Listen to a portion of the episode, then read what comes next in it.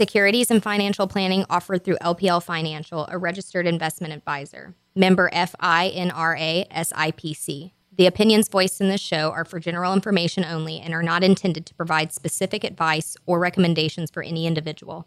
To determine which investments may be appropriate for you, consult with your attorney, accountant, and financial advisor or tax advisor prior to investing.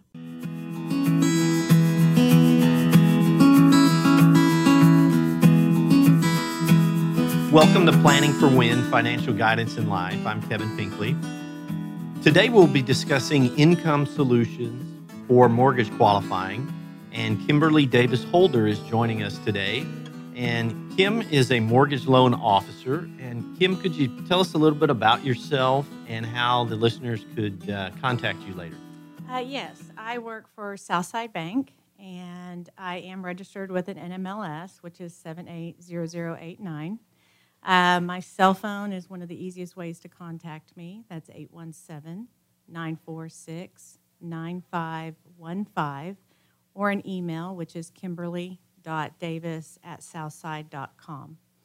Um, I've been a mortgage lender for 19 years and been in the banking industry for 25. All right. Well, thank you for joining us. And what we're going to talk about today, folks, is qualifying for mortgages and different solutions for that.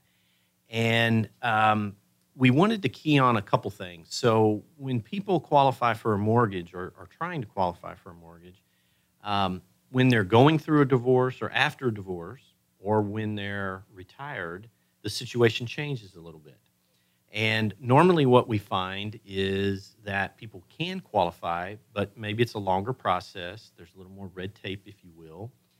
And even though people can have assets with substantial zeros behind it, uh, primarily what we find is that the lenders are looking for sources of income. And when we're going through a divorce or after divorce, that situation can certainly change, sometimes permanently or temporarily. And then when we have our retirees, um, their sources of income can change, and a lot of times we see it being reduced. And we wanted to talk about different solutions for those folks. And if we also have time, maybe we can talk about uh, the self employed, how this could be a solution to them as well. So, um, Kimberly, if you'd like to start off with how we normally look at the qualifying side of it briefly, and then talk about um, the solution that we're going to talk about um, that, frankly, I didn't know about until very recently. And I think most people out there uh, are not familiar with it as well, but um, I think it's very useful and certainly has its place. Correct. Um, asset depletion lending is not something new. Mm. Um, it's been a program that Fannie Mae has offered for quite many years. Um, the program is a little convoluted, and you have to have a history of taking a distribution uh, from your assets. We saw so many people that had assets but were not taking distributions, but things were coming up in their lives, such as a divorce, going self employed, uh, that it didn't make sense that we were not able to lend to them. So the bank came up with a portfolio program um, that we house in, in house. We don't sell off the loans, we keep them. Um, we look for a minimum credit score of a 680 Mm-hmm. on the program for our clients to qualify. Um, for example, you have a client that is divorced. Um, the spouse has been a stay at home mom, so does not have any work history. Um, she receives a cash settlement. Um, she then has to go buy a home. At that point, we cannot use the child support. If she's receiving spousal support, we cannot receive that unless they have already been receiving it three to six months. We can show proof of that in a continuance of three years. So we're stuck usually at that point. And what happens is they end up taking that money and paying cash for a home. Well, this doesn't give them anything to stand on because now they're having to survive off child support, possibly spousal support, and then find a job, start employment from the beginning. What we do is we take their settlement amount that is non-retirement based if they are under the age of 59, retirement age. And we look at the house that they want to buy. We will subtract the down payment, um, which is anywhere from 5% up, depending on the program that they want to choose. We subtract out the closing cost. We'll take whatever figure is left and divide that by 36. And that is how we give them a monthly income. And we don't have to worry about counting the alimony, child support, separate maintenance income. Okay. So I, I wanted to mention kind of the inside baseball that when someone's going through a divorce, there's a team sitting around a table trying to find out how this works for both couples and um, how we can provide an income stream for the one spouse that needs to find a, a second home. And sometimes it's because the situation is um, the couples don't need to be around each other Correct. and they need their space, which is understandable. And prior to the divorce being finalized, they need, um, if it works out, a home to live in, um, and it helps process amazingly. But the problem is, as you mentioned, there needs to be a history there. And in the past, we have been able to set that up with three months worth of history, and that's changed. And then it has moved into six months, my understanding. Correct. So sometimes we don't have that six months to set up the income stream for the couple um, while they're ne- needing to be apart, and it complicates the situation. So if something needs to happen prior to that six months, then a lot of times the answer is, as you were alluding to, that we look at the assets that are there, and then maybe somebody wants to take a large sum of money out uh, for the purchase of the home or a substantial down payment, and it creates issues longer term because maybe those assets could be better used somewhere else. So we've been challenged with finding this solution, and you know the ability to go in and use assets that um, weren't there that that we haven't been able to use in the past is a big thing, and it's a solution that I don't think a lot of people who work in the family law area are aware of. In fact, I, I know they're not.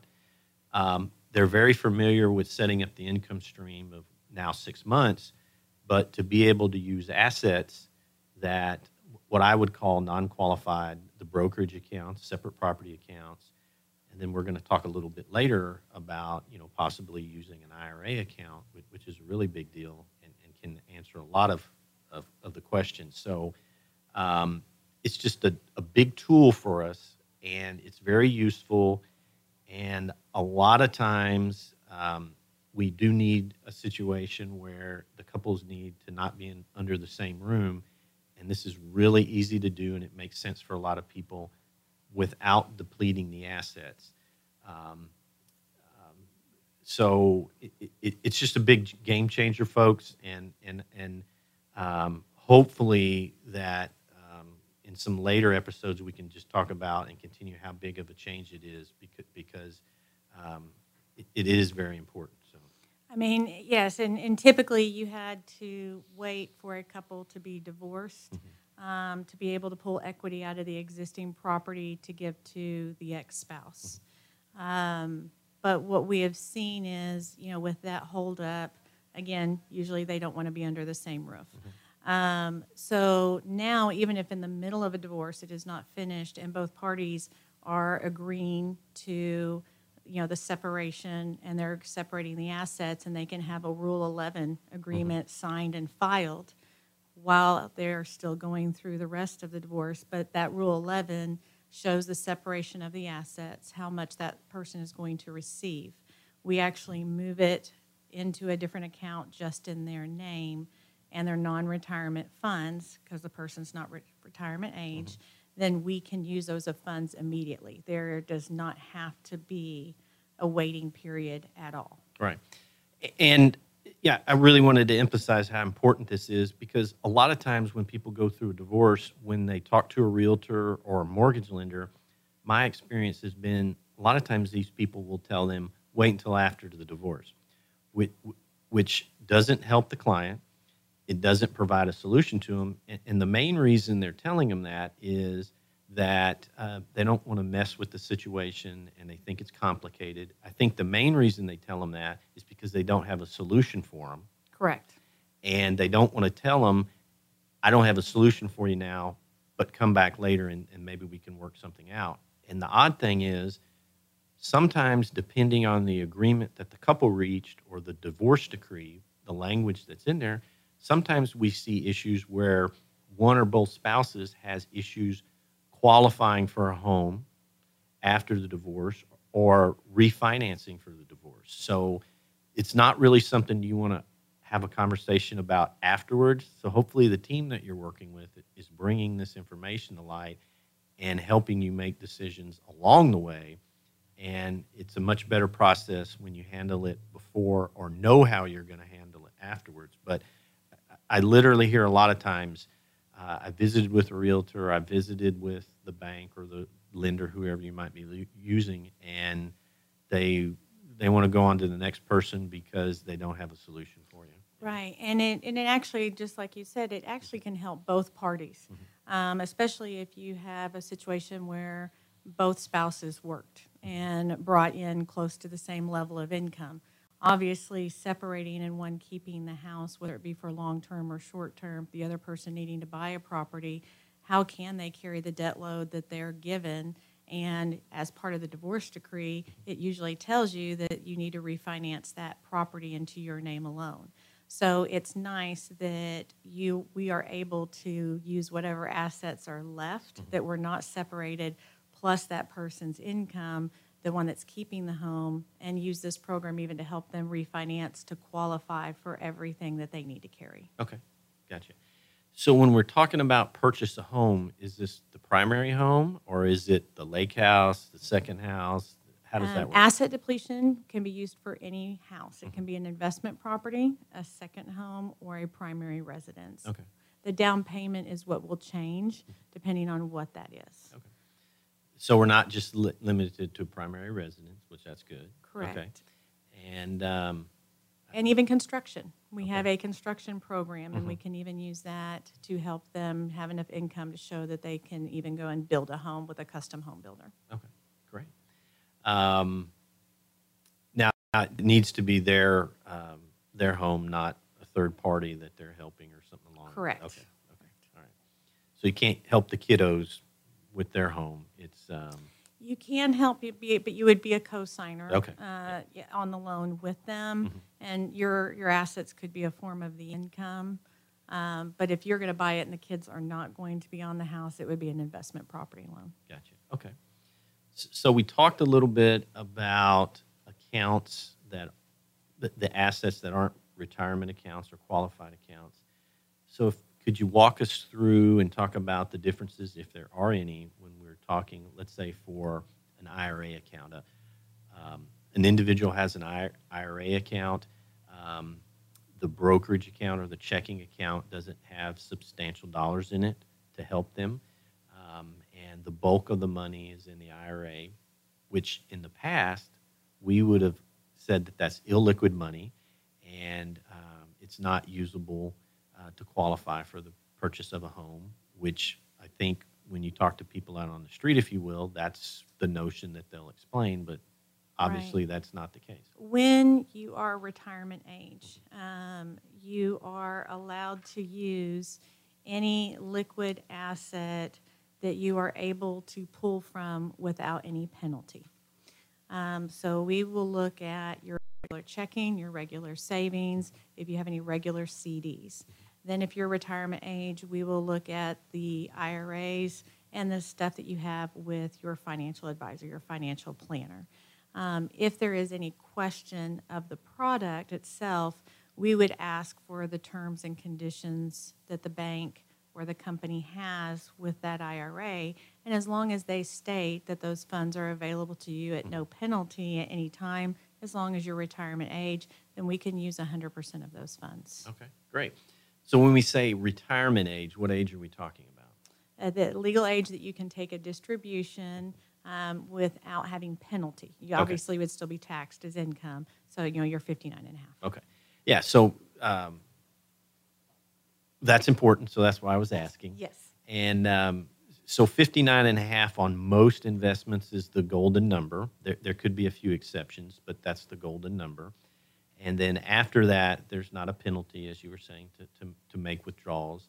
Um, now, um, are we capped at a certain age limit? So let's say we're 70 or 75, so it doesn't exclude uh, the older folks, correct? Not at Yeah, all. That okay. would be age discrimination against fair lending. So you can be 85 years old and come apply for a mortgage loan. Okay. And the interesting thing is, um, when we look at divorces these days, there's different age groups that we see a lot of. And it kind of shocked me. And the most common that I run into, and I think other professionals, is the marriages uh, 20 to 30 years. Mhm. And then a second, um, but I think it's gaining quickly to be the number one, is what we would call the gray divorce. And that's folks who have been married 30 years or more. So that could be people um, in their 50s. It could also be people, uh, when we look at additional years, 40 years of marriage, 45 years of marriage, that people are easily into the late 60s, 70s, and late 70s, and that's very common. So um, they might have the combination of um, there's assets there, they've worked hard. Uh, maybe some of them are primarily tied up in retirement accounts. They could be retired or about to retire. And again, this whole income situation is going to be changing just because of their age. And then when you throw in the possibility of divorce, there's a lot of changes going on. And um, uh, so it's nice to have solutions that are there uh, because sometimes, uh, unfortunately, the longer the marriage is, sometimes the more complicated it can be. Correct. And um, having different solutions are nice. Um, It is because our goal is it, with this program and, and being a bank, our goal is not just to get them a home loan. Um, our goal is to, with every client we have, is to set them up where we're being financially responsible for this client and setting them up in the best way. We don't want someone to deplete all their assets and not have money for an emergency, a car accident, you know, a health issue, or buying a new home and having an issue with the house.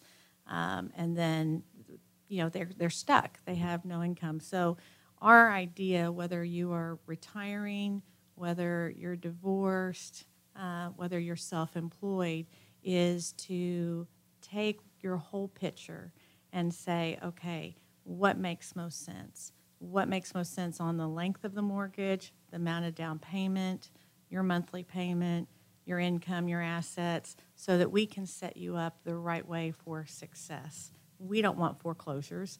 You know, we don't we don't want people to to suffer because home ownership is a big deal at any age of life. And so it's you just depends on if you're the the 20 year old just starting out or if you're the 45 year old that got laid off that now has come back as a contract employee self-employment that's a whole nother deal you know versus the divorces yeah. And a lot of people um, incorrectly think, especially during divorce, is if I pay off the house, um, then I'm financially secure. And um, that's not always the case. We see a lot of times that later people can't afford the home they're in. And in a lot of cases, the need was um, before the solution that we're talking about, they, they pay off the home with assets or they pay off a big part of the home with assets. That means they have less of the assets, obviously, at a later date. And then they realize that I can't afford the home because the taxes are upkeep and the income needs that I now have um, years later that I didn't think were going to be there. And they've got a lot of money sunk into their home. So having this method to use your assets as part of it w- without using all of the assets to pay for the house. Um, in, in some cases, it's a lot better to have a note because you still have the bulk of your assets. And the easy way to say this is it's usually easier to come up with a monthly note than 10 years later when we have substantial needs that are there and they don't have the access, access to these assets because it's sunk in the house. You know, the home doesn't produce income No. in most cases. No, definitely, and and we want them to. There, you know, there's a risk in investing your income, and then there's a risk in buying real estate.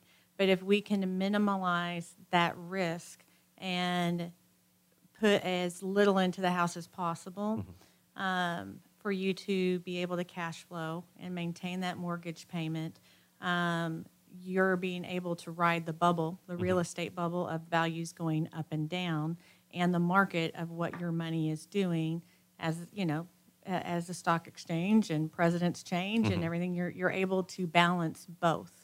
Um, but exactly, if you pull everything out of one ship and put it into the other, and you bought your house at three hundred thousand, and goodness, you know we have a pop, and then it's only worth two You've just lost that money, and there's not a chance to regain it right. for a long time. Gotcha. So we talked a little bit about the uh, asset depletion qualifying for uh, mortgages during the divorce. And earlier you had mentioned a little bit about the self-employed. Correct. Um, so let's talk about that a little bit um, because when we're looking at income, um, lenders look at different types of income differently or where you're employed. Right. Correct. Um, when you're employed, they look for a two-year um, employment record, um, and they usually like it to be within the same field of work, especially when you go to self-employed. Um, Freddie Mac will require, depending on your credit score and the rest of your picture, sometimes will only require one year of self-employment tax returns. Fannie Mae and most lenders will require two years. And that's because in the first two years of starting a business is when you have majority of your losses and your write-offs because you're starting the business. And where it, they're doing everything legal and they're allowed to have those write-offs, what happens is it offsets against their income. And so it makes their income as a loss or very little. So they can't qualify for anything, but yet they really can. It's just because of the write offs. So what we're able to do is if they have the assets, is when they're self-employed, we're able to use those assets as that form of income so they don't have to worry about what they're showing on their tax return, what they're legally supposed to do. Because then now what they're doing is they're not setting themselves up correctly because they're telling their CPAs, well, let's not write off as much or let's structure this a different way. And they're hurting themselves of what they could be doing just to qualify for a home. Sure. Well, you mentioned something interesting. Um, you know, the folks that I would just call self-employed, whatever that means. Um, it could be a uh, person in commercial real estate. It could be a person that owns a machine shop. A whole, uh, some cases, different professions, doctors and such. So a lot of times we hear, um, I'm having problems qualifying. My income has ups and downs. Uh, I certainly have a history in the case that I'm talking about, I have a history there of income. Uh, I have assets. Um, but these were the stories that we were hearing in the past of, you know, I've got good credit, I've got assets, but my income fluctuates. And people on commission sales, for instance. Definitely. So, you know, you, you'll see those folks, um, maybe they have a year or two's worth of income set aside, in some cases more. Um, they have other assets because they know the market that they're in or the occupation that they're in has cycles. And maybe they're in a down cycle and they're like, my income was not what it was three years ago, but I'm still doing okay. And no one wants to talk to me. Right. Um, when you go to the bank and if you are self-employed or commission-based and 25% or more of your income is from commission, um, they will require two years tax returns. Um, if the income has increased, they will average over a 24-month period. If your income has decreased, they will take the worst-case scenario and give you that lower income. Um, so that is where definitely we could still use that income if there is any there, so that helps them. But we definitely can use the asset program along with that. Okay. So it helps offset that income. So we would look again at all of, you know, their age, their credit score. We would look at what size house they're buying and we would go through the formula with them of how much income we could give them. So, so with your experience, do you find um, you're able to answer more questions and provide more solutions to the self-employed, the people going through a divorce, or the retirees, or it's just kind of a combination of all the above? It's a combination of all the above. The program really is developed for people who have assets um, to help them reach that goal of home ownership for whatever the reason being. Um, especially, you know, like clients who, you know, maybe nothing major has changed, but they're both still working. They're not retirement age, but they have investments. Um, they're wanting to buy another home, another primary residence. They know they're going to be retiring within five, ten years. They want to build a home, but they don't want to go through all the showing and keeping their house clean and leaving at the last minute. But they're saying, hey, I don't know how we're going to qualify for two mortgage payments. So this program was even developed for someone like that. So we take their income that they have now, we look at their assets, they're able to qualify to build or buy a second home. Mm-hmm. They're able to move into it, get everything settled, then put their house up for sale, not have to be there. Yeah. It stays clean, not bothered with showings, and then they can turn around, sell that home, and then with the proceeds from that sale, that limits, you know, I mean, that gives them tons of options of what they want to do with that money. Do they want to put it into investments because they know they're going to retire in five years? Do they want to turn around and make a large payment down on the new mortgage um, to shorten the term? Or we have a program that we call recasting um, that they can put a large down payment and uh, for $250 instead of a full refinance, we will re-amortize the loan. So their interest rate stays the same, the term of the loan stays the same, but their payment will drop. Okay. So roughly how long has this program been in, in place with your company? Uh, I would say at least three years. Okay, okay. Yeah. And it's just it's not been promoted a Mhm. lot. Um, people are focusing on more first-time homebuyer programs, doctor programs, different things out there, and I have seen a need for this, and this has been just a passion of mine because I like to help people. And I just saw where this program can be used in all of our products. Mm-hmm. And so that's my goal is to get out there and educate and help people achieve buying a home. Well, I'm glad you are. When, when I was made aware of it, I was very excited because it, it checked a bunch of boxes that we were having problems with. So um, we're going to take a break, and when we back we come back, we'll uh, learn more about uh, income solutions for mortgage qualifying. Uh, we'll be right back. Thank you. Securities and financial planning offered through LPL Financial, a registered investment advisor. Member FINRA SIPC. The opinions voiced in this show are for general information only and are not intended to provide specific advice or recommendations for any individual. To determine which investments may be appropriate for you, consult with your attorney, accountant, and financial advisor or tax advisor prior to investing.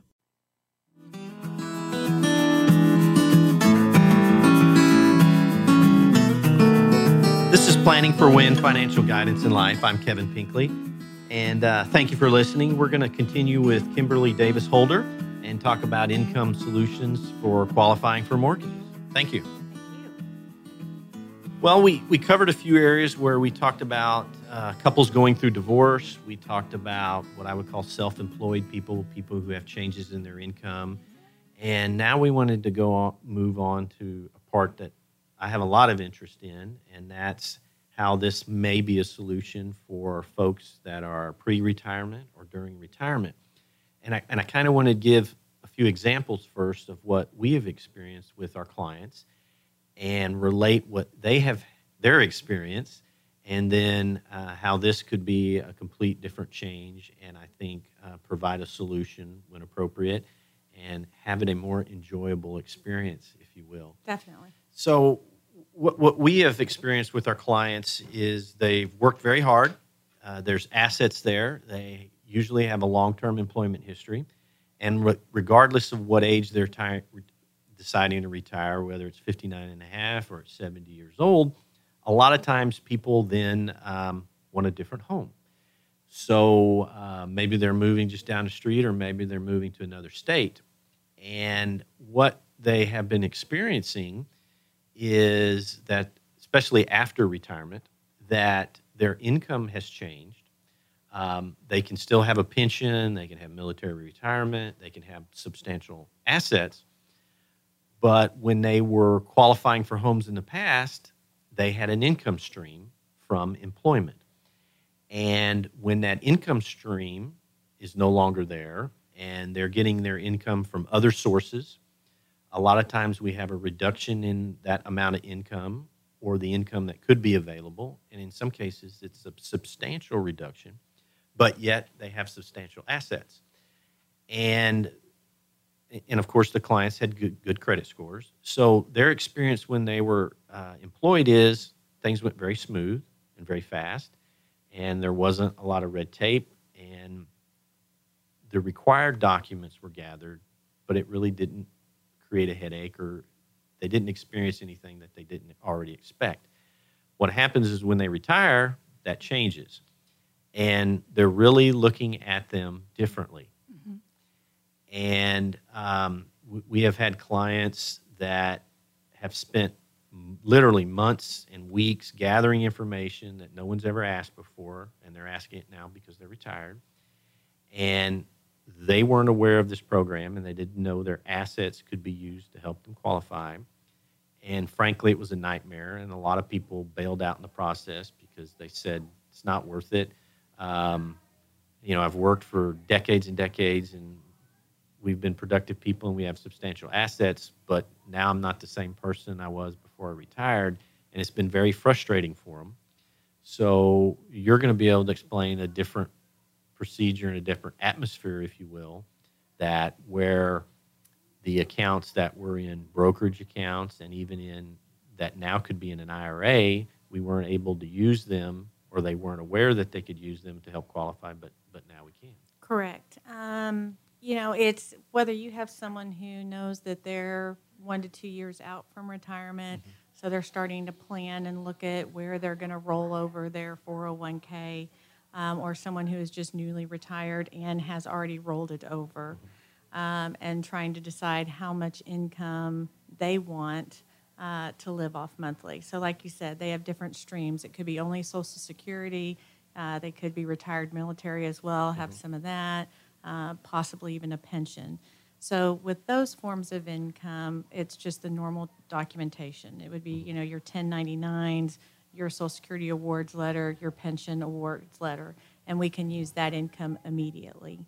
Um, and then, if that is not enough to qualify for what they're trying to do, their objective with buying the new home, um, then we go in and look at the assets and all we require is two months statements, all pages of those assets, showing what they're able to use. Um, and then we just do our figures, you know, our calculations from there. So it is very easy. It is not uh, 10 more steps just because we're using asset depletion.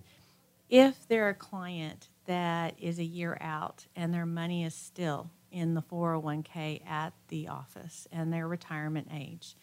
What we would ask for is not only either the most recent two month statements or quarterly, because sometimes companies will only do quarterly statements.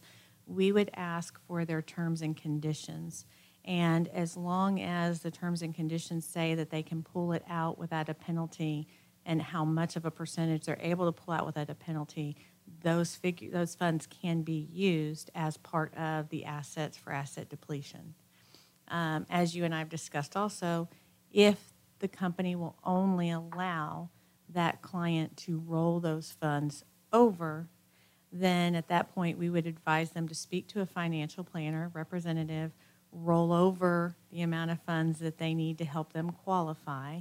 And as soon as they're in that possession and we track it from the 401k into their investments, we then immediately could use those funds at that point for their income. Okay.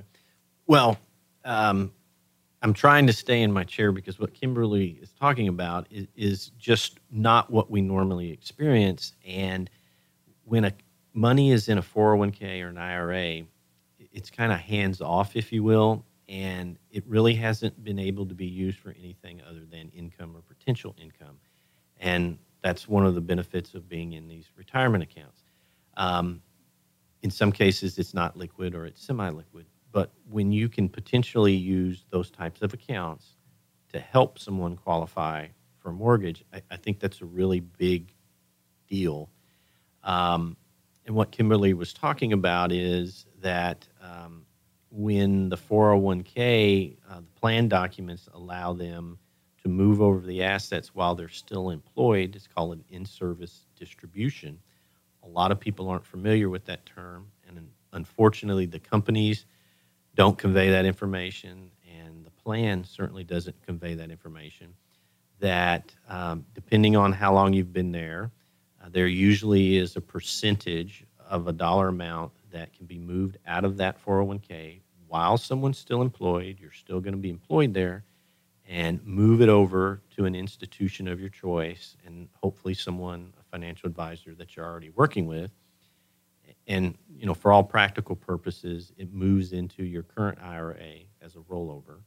Uh, technically, the term is a little different, but the mechanics of it, if you will, are the same. Um, so we're not triggering a taxable event. We're not penalizing you in any way, uh, creating a taxable event. Um, so it's kind of a win-win situation. It's helping you qualify for your potential mortgage, and then in a lot of cases, it's beneficial because it's moving additional dollars over to hopefully the person you're already working with. And I think there's advantages sometimes to what that advisor could offer in lieu of sometimes what our 401k options are. Correct. And you just brought up another good um, point of another reason that I love this program so much is in the past, um, when this program wasn't offered or people didn't know about it, and they were wanting, they just newly retired, moved all their funds over, they would go to their financial planner and saying, hey, we want to buy our final home, our final mm-hmm. dream mm-hmm. home. We want to pull out $250,000, $300,000 build this home, and then once we sell our other home, we'll pay you back. Well, not only have they lost what they could have earned in the market, but they're paying fees of selling, and they're going to be paying fees of buying on reinvesting. And so this program not only helps the client mm-hmm. keep that money in the bank and, and let it ride the market, you know, the gains and losses, but it's saving them the fees of all the transactions they're having to do with the buying and selling, which is nice. Right. Well, no, it just opens up all kinds of possibilities, and um, it, it, provides another option or another tool that, again, I want to emphasize. I don't think a lot of people are aware of. Um, so it's it's nice to hear new ideas and new possibilities because um, it's just a way to add value to your clients, to our clients, potential clients. Um, so um, I think it makes a lot of sense. Yeah, and it's it's an easy five ten minute discussion. Mm-hmm. Um, if someone wants to know, do I have enough assets to qualify? You know, how much income can I get off of these assets? Um, I mean, it, it's a five ten minute conversation. I don't have to pull credit. I just need to know what you have and what you're looking at doing and it's just you know pen and paper together and walk through it and if you like what they have to offer at that point then we would go in and look at the credit you know and take that part of the application. But if someone's just curious i can sit down with the attorney i could sit down with the financial advisor mm-hmm. and be able to walk through what each spouse would be able to use as income in that situation.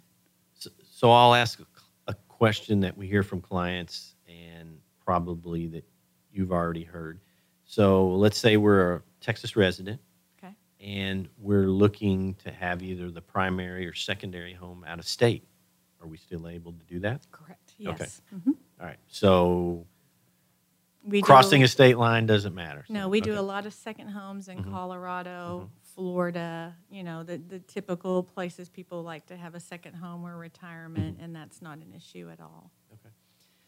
Do um, do you notice that um, when people reach out to you, that they're coming from uh, a referral from maybe a professional that's already working with them, or is it just the normal mode of how you would find clients and contact them?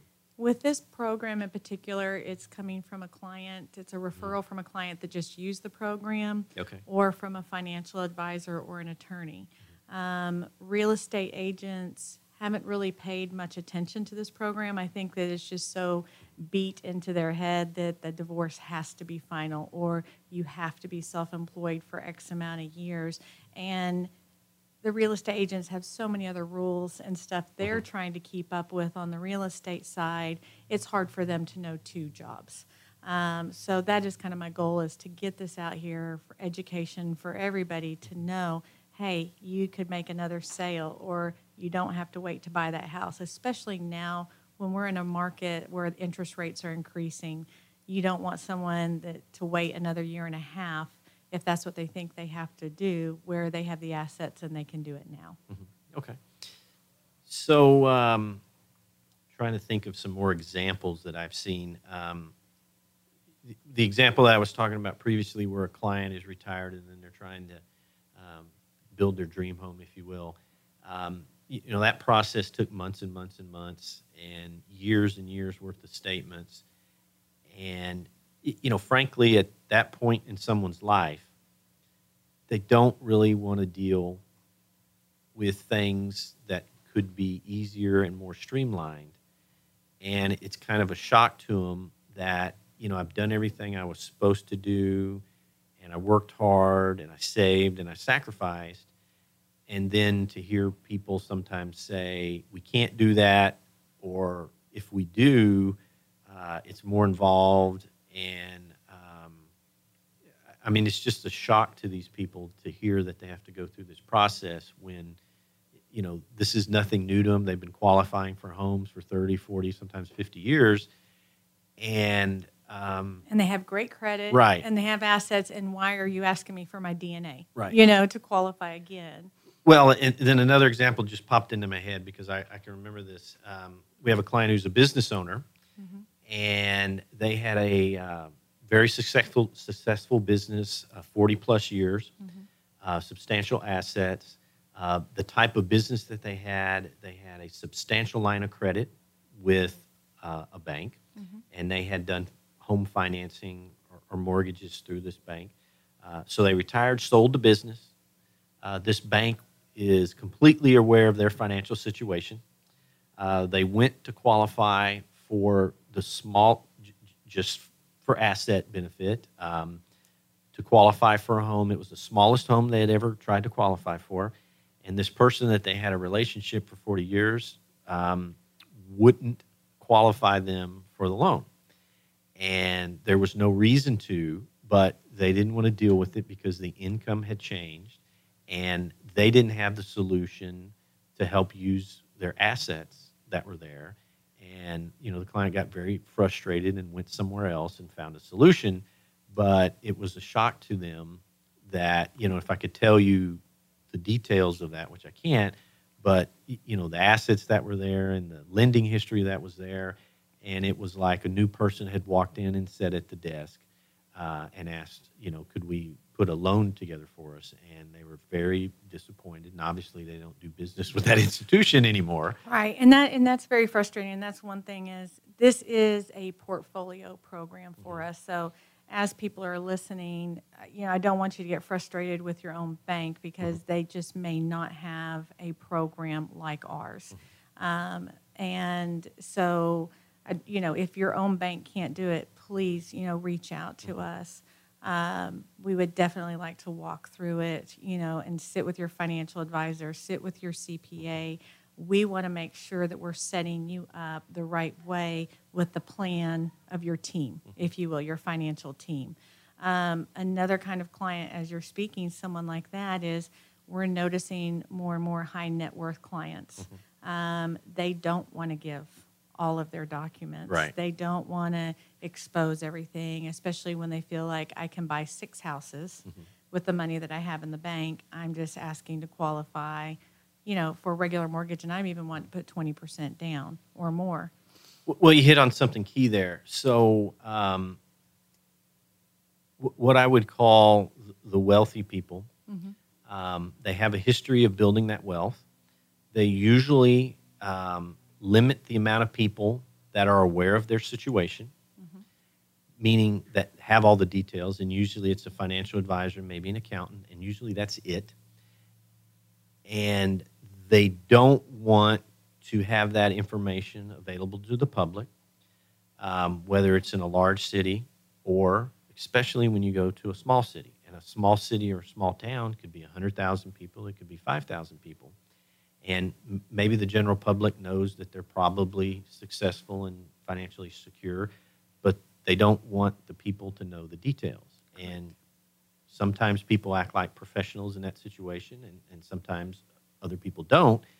And limiting that information, uh, especially in a small town when you uh, have a long family history there and there's in-laws and daughter-in-laws and brother son-in-laws not having that information there and being able to go to an entity such as yourself and saying um, we can do this um, and it's not going to be shared uh, at the bank around the corner or the coffee shop um, i think is important and probably more, more important than most people realize until they get into that situation. And you have to walk into a room with someone you're not familiar with and provide them these documents that really not a lot of people should have access to. So yeah, I can definitely see that.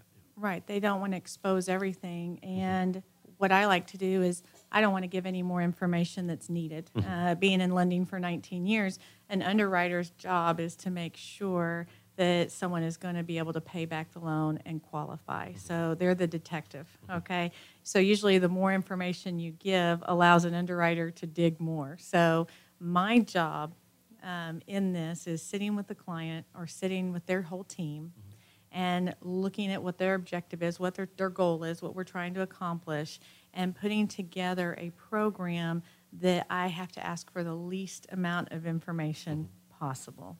And that information will come from them or their financial planner, their CPA, directly to me. I put everything together, you know, and it, and mm-hmm. it all stays in house, which is nice.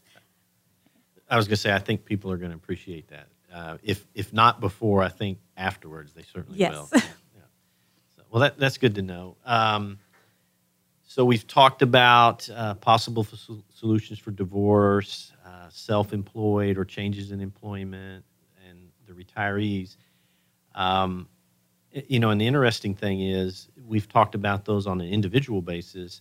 Um, those different scenarios could be one person or one couple. Correct. Yeah. So I, I think one of those situations, um, when you're in front of someone else, could be a challenge because they don't have the solutions that y'all potentially do. But when you combine those other scenarios together, which, which I think are probably more common than we think, then um, it, it's it, it there's a lot of added benefit and a lot of added value. I think so. Um, wanted to thank you for joining us today. Thank you. And Kimberly, if listeners want to reach out to you, how can they contact you again? Um, the best way is um, either my cell phone, which is 817 946 9515, or my email, which is Kimberly, K I M B E R L Y, dot Davis at southside.com. All right. Well, thank you, Kimberly. Thank you. And thank you for listening to Planning for Win Financial Guidance in Life. Life. Uh, you can join us next month, the last Tuesday at 1 p.m., or you can check us out online at Lone Star Community Radio. Thank you.